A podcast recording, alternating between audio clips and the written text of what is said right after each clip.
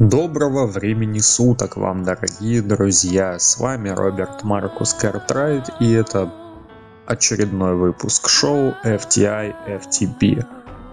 В этом выпуске, надеюсь, не будет ненормативной лексики, если только я не буду использовать матерные слова как междометие, чтобы помочь самому себе сконцентрироваться на повествовании.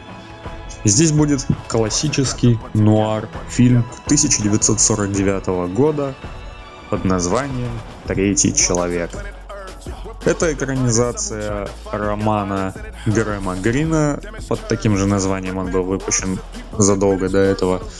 Этот фильм получил гран-при третьего Каннского кинофестиваля, премию Бафта в номинации «Лучший британский фильм» и премию «Оскар» за лучшую операторскую работу.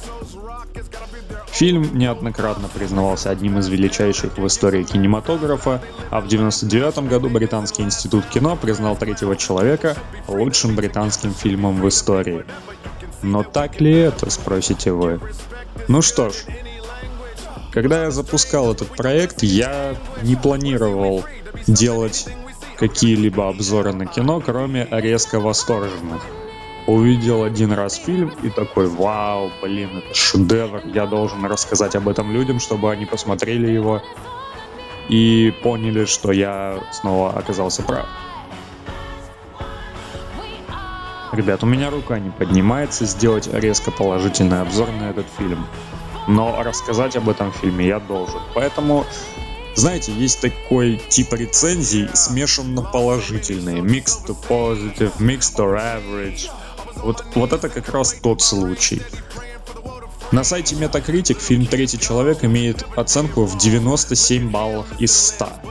Возможно, большая часть этих баллов начислена за то, что фильм выпущен в 49 году, за то, что это признанная классика, за то, что там есть Джозеф Коттон, который подозрительно похож на нашего бывшего преподавателя дифференциальных уравнений. Ну и, конечно, операторская работа. Про операторскую работу я скажу сразу, чтобы потом не забыть. Она шикарна. Серьезно. Это главное достоинство всего фильма. Ни сюжет, ни актерские работы, ни тем более музыка.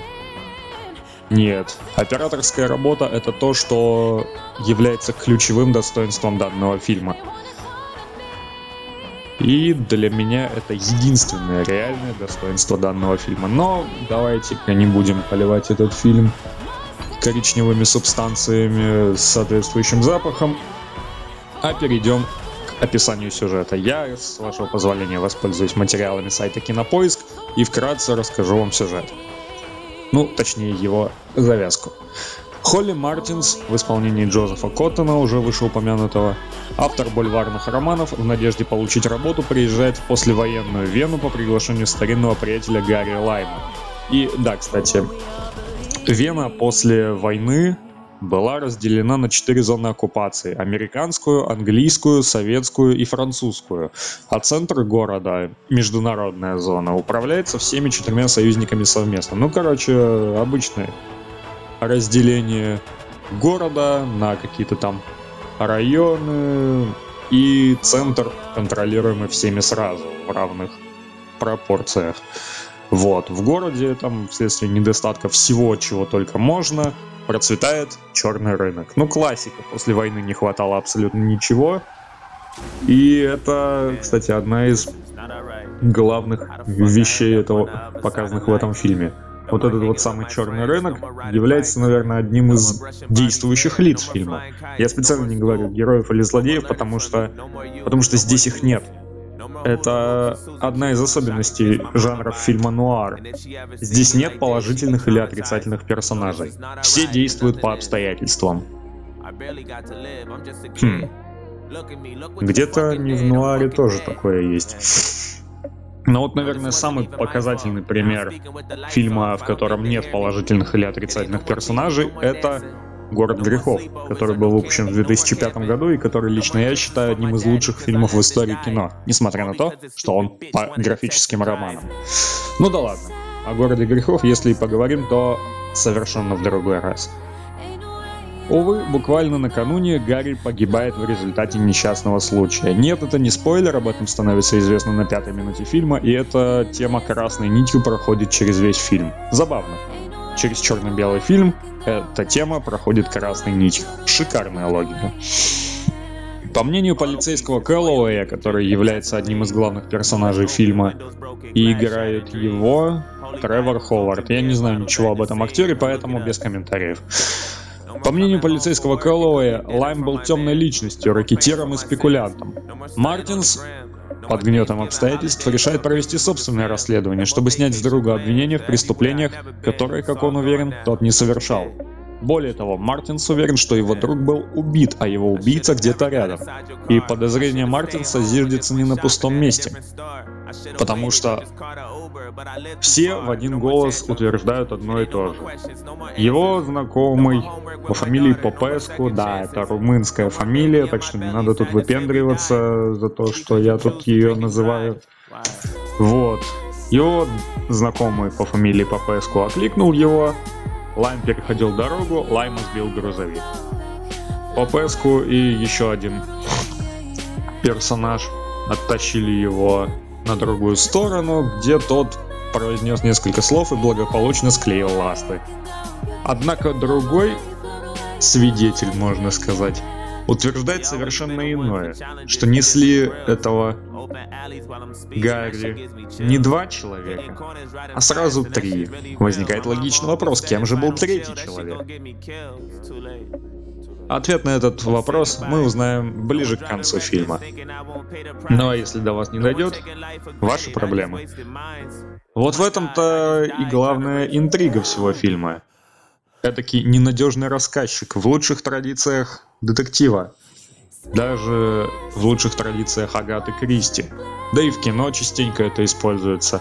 Подозрительные лица, помни, идентификация, остров проклятых, я Эрла, умирающая девушка. Вы выберите любой фильм и поймете, что этот самый ненадежный рассказчик это один из самых часто используемых, к сожалению, штампов в истории детектива.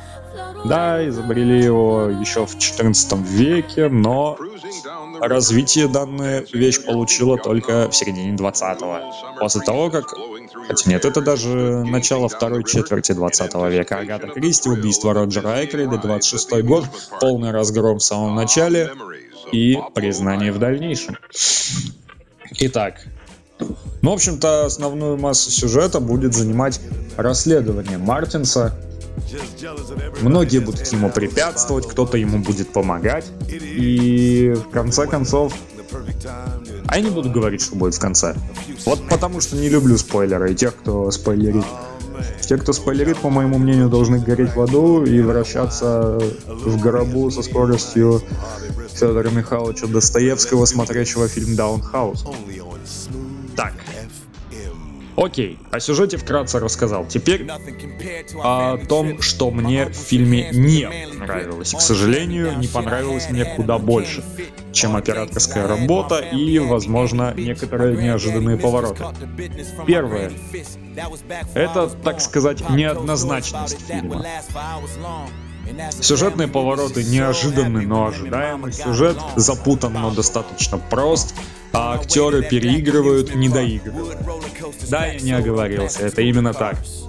Вот, казалось бы, в некоторых эпизодах фильма персонаж испытывает шок, смятение, ужас, отчаяние, испуг. Но на лицах актеров мы не видим ничего. Ничего из этого. Все просто играют с лицами, ну, ну Райана Гослинга. Райан Гослинг, самый деревянный актер в истории кино.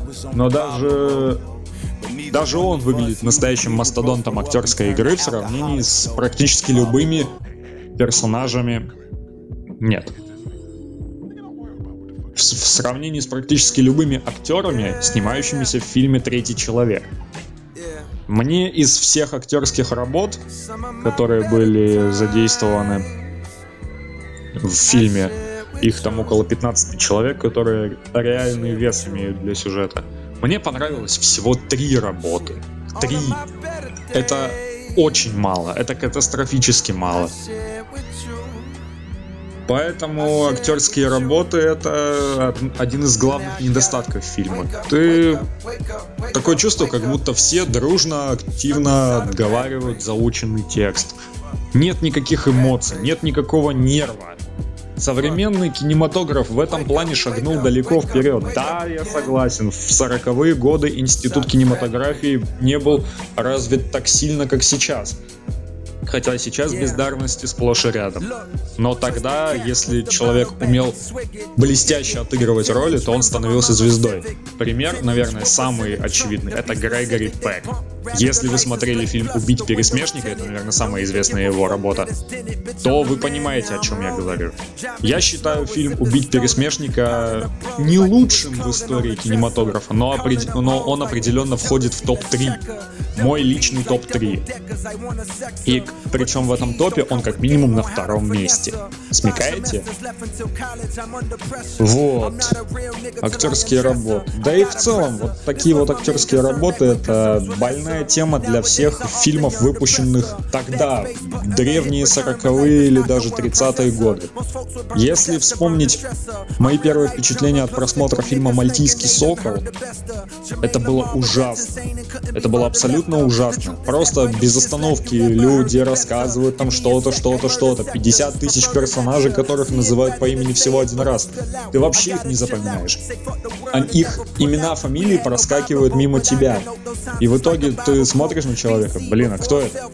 А потом так, а, черт, его же уже показывали раз 10, точно. И причем главный герой запоминают этих персонажей, а ты нет.